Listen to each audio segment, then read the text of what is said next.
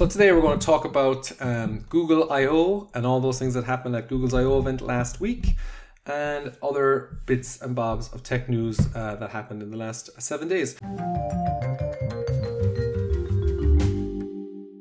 So uh, Google I/O is their big developer conference where Google launch all their new products and things like that every year and kind of show the pipeline for what's happening in the future with Google services and all their products. So this year the big focus similar to last year was all about Google's AI artificial intelligence and their machine learning and bringing basically that to the next level and showing the future products. So the first thing they kicked off on was Google Photos, which is um, Google's incredible service where they let you literally let you upload, you know, all your photos for free uh, no questions asked. Um, and basically, they're using their new machine learning to enhance photos. So one of the cool tech demos they showed was that you can take an old photo where the colors may have faded or it's black and white, and it can enhance the colors and basically using uh, machine learning taking all into the you know the background all into color, it'll bring the color back into the photo. So rather than paying a touch up artist to do it, Google have you know kind of shown or intimated that their AI can do it for you, which is pretty incredible. Um, and also they showed in a kind of similar aspect to where they, if you want to make a photo look better, and in their example they used a toddler where they had a toddler in the background and they showed that the machine learning can basically take the image and it can make uh, it blacken the background so the background was a black and white then it punched up the colors in the toddler so it really brought them into focus and made the image look much better. So that's just very basic things with the ai with regard to photos just uh, color correction photos and just making them better. But this is all happening in the background without you actually having to implement any of it. Like google will just do it and you know show it to you and you can like save it if you want or not save it. But it's a big improvement on what their camera services offer.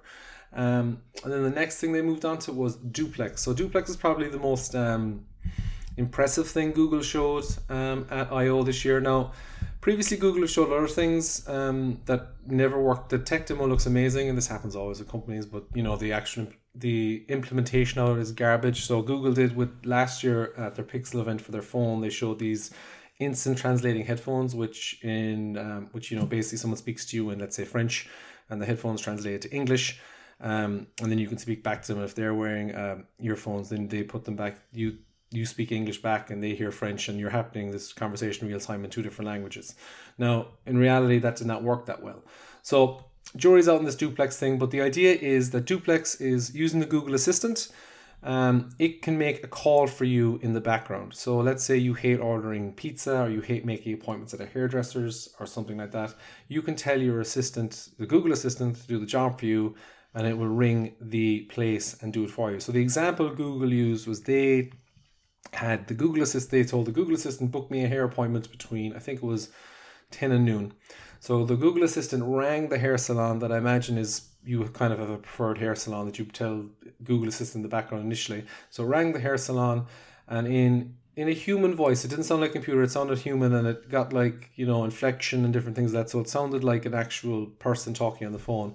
It engaged with the hair salon um, receptionist to book an appointment and said, Can I have an appointment at uh, half 11?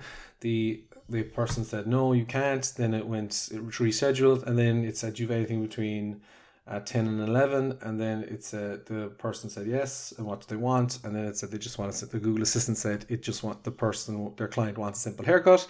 And the receptionist said okay and booked them in for i think it was uh, 10 o'clock for a haircut and they hung up the phone and this all happened without the person realizing this was a computer. Now, Google have cleared this up since, and they said that the assistant will make it clear that they are a Google assistant. But it did weird things like it did like a mm noise when the person, when the receptionist told them that an answer didn't want to hear. It made a mm noise like a human would. So they're trying to humanize it, but um, it's kind of mental. So you, if you can imagine that, you know, if you take this, you know, to its extreme thing where basically there'll be a time when you order a pizza and you tell a Google Assistant I want a pizza, and then it calls the you know the pizza place and it puts in the order fine. But like I imagine if I was the pizza place, I would have a version of the Google Assistant running where you know it's just basically a computer talking to a computer, and then you get the order that way. So it's getting it's that's it's an incredible invitation of like what an assistant would actually do, especially when you compare it to things like Siri, which you know is compared to what Google showed with that is garbage. But like the that's really impressive technology. It's kind of crazy because like that makes a lot of people's jobs kind of really redundant in a few years if that technology takes off. But it was an incredible tech demo. Whether it works or not in real life will be interesting, or whether people even use it will be interesting. But it was a cool tech demo and really looks forward to the future of it. The next thing they showed was they updated Gmail. Now they updated their Gmail client, I think last two weeks ago now, to a huge new interface with their new with their material design, which is Google's graphic design system, and they implemented with it calendars, tasks, and um, Google Keep, so you can keep your notes, tasks, and calendar all in your uh, Gmail app on the desktop, which is very useful and very similar to what Microsoft do with Outlook. But um, they implemented that because Gmail was kind of looking like a dinosaur for years. But the crazy thing they've implemented with Gmail this time is because Google, generally, if you use Android, they have all your keystrokes. Basically, you type in Google the Google Gboard, the, their version of the keyboard for the phone, and if you're using Chrome, it learns what you're typing and they can scan over all your emails. Google do that; they scan all over your emails anyway. They can predict, or they try to predict what you're going to say. And the demo they used was they showed a person ordering Mex or inviting someone to Mexican food, and basically it showed the person's email address, and so the you would type "Hey," and then the Gmail all suggested the person's name based off their email. So it said, "Hey Jackie," and then they press tab.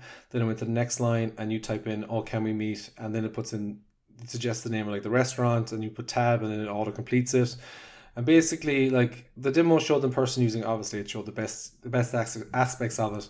Um, where the person tapped the buttons and you know it made the best suggestions, going, "Oh, we can go for tacos at this time," and tab, "I'll have this tab. I haven't seen you in a while." Tab, goodbye tab, and you fills all this in. So basically, you press, you know, the person pressed about five buttons, and it auto completed the entire email. Which again, Google kind of uses as an extreme example to show that their machine learning can infer all these things and that you're you know it'll do basically most of the work for you which is an incredible tech demo um, and really good for you know benign emails that you don't want to fill out that maybe you you know you fill out all the time but it's a really cool demo again and a great service going forward but uh, we'll see how it's implemented the next thing uh, Google showed was I'll leave Android P, their latest version of Android, to last, but they showed augmented reality in Google Maps in real time. And this is very useful if you travel to places you haven't a clue where you're going. So if you go abroad a lot, you basically can hold up the phone and it'll show you so it'll look through the camera and it'll it'll display what you see in front of you through the camera on your screen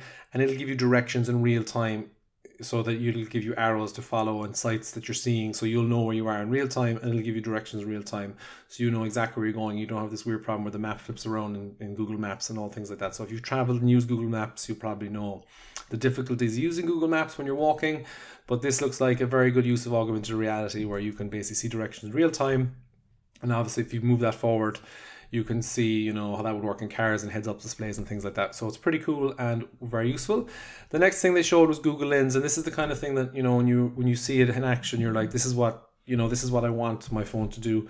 Um, basically they showed a tech demo where google lens is the google using the camera to see what to guess what it's seeing and then you know infer it onto the phone. So the demo they showed was um, previously google lens could you know if you took a picture of a a car Google Lens would go would you know see that that's a car and then give you suggestions on the car. It might not be you know get it right all the time, but generally it would. So the the the one they've used for a long time now is you take a picture of a dog and it tells you, oh this is a, a staffy or this is a a Shih Tzu or this is a collie dog. It would tell you the breed of dog, which you know is, is a cute trick, but you know worthless really.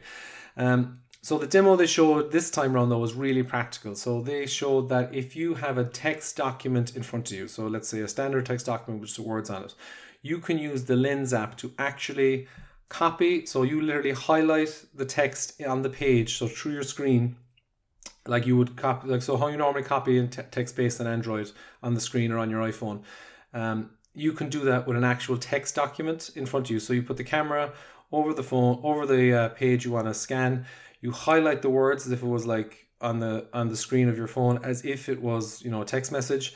And then similar to as a text message you would click copy. It copies those those words. And then you can use them in an app in your phone which is incredible. So it's reading the document knowing that they're words you know spacing it out so that you can actually copy them and go on to the next line. It was an incredible demo and really useful like you know if you're passing documents someone or business cards or things like that that you can just literally scan the text through the card paste it into something else like in real time. That's an amazing demo and really impressive use of google lens and showing where that technology is going.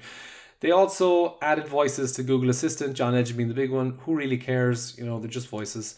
The next thing they said that this, their smart displays, so their version of uh, Alexa uh, with a TV. I think it's Android called it was it the or Amazon called it the Echo. They're launching in the summer, so basically the Google Assistant with a small screen. So you can imagine that being like you know have YouTube on that, you know TV for the kitchen basically. And they also relaunched their news app which created by AI, so it'll learn what you want to see and give you different angles of uh, stories. So it won't create supposedly won't create an echo chamber where you're only seeing um, you know, the news you want to see from sources you want to see. It gives you both sides. Now, I've used the app, but it looks kind of cool. Um, it's a nice interface, much better than before. So hopefully it'll work. But again, machine learning is dodgy at times, so we'll see how it gets on. And then the last thing, or it's not the last thing they announced, but it's probably the biggest thing that'll affect most people um, eventually when they gets launched is Android P. So it's their latest version of Android. Uh, so we're on Android O right now, 8.0. So this one will be 9.0 and it's probably the biggest update um, to Android from a, a, user point of view, as in from their interface. So they completely changed their interface. They've completely uh, changed the colors of Android, and they changed kind of the design of apps or how they look. So I think they've coined Design Material 2.0 and they're introducing a new gesture interface. So if you're using a modern smartphone of the last two years, you've noticed that bezels are getting smaller and smaller on phones. So buttons are being removed from phones, and the primary thing now is as much screen as possible and um, that means that you know touching buttons takes up space on the screen or is not fluid anymore so it's no good you want smaller phones with bigger screens so um, years ago webos uh, which was the operating system of palm they used a gesture interface and you saw it last year brought back uh, with the iphone 10 and now android uh, android p is introducing as well so basically there'll be no more uh, uh, home button per se or back button or uh, app switcher. Instead, you'll swipe up, basically a swipe up on the version of the home button and it'll display all your apps. And you basically get cards in the in a display and you can swipe through the cards. Very similar to the iPhone 10, but a bit different in, um in, you know an implementation. Obviously, um, very similar to WebOS, but a bit different to to um, in implementation. The actual designer of WebOS works for works for Google, so that's why it's very similar. But it does look like a very inter- interesting um, update to Android. Uh, they obviously showed a few different things with AI that weren't that impressive. So apparently the AI will adapt your color brightness on your screen, um, which you know I it's that's everyone knows that's going to be garbage. Um, it also um, supposedly the machine learning on, on Android P will learn when you run apps, so it knows what apps you're going to want in the morning or one o'clock or five o'clock or at nighttime and it's going to you know uh, basically stop them running at certain times in the background if you're not using them and then have them ready for you to launch when you do want to use them.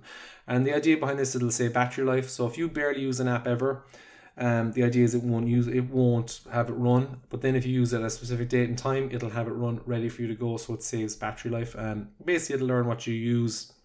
The interface of how you open apps is the same. You know you press the app and it opens. But if you open up the app drawer on Android now, it'll suggest the five apps you use at most times. This has been in loads of different launchers and stuff like that, but uh, Google are implementing it now themselves. So that's that. That's really all the news from I/O. It was a great event. They didn't announce anything about the Pixel or new Chromebooks or uh, Pixel Watch, which is supposedly rumored they'll be probably announced in October when they announce the Pixel 3, their new phone, and probably officially launch Android P.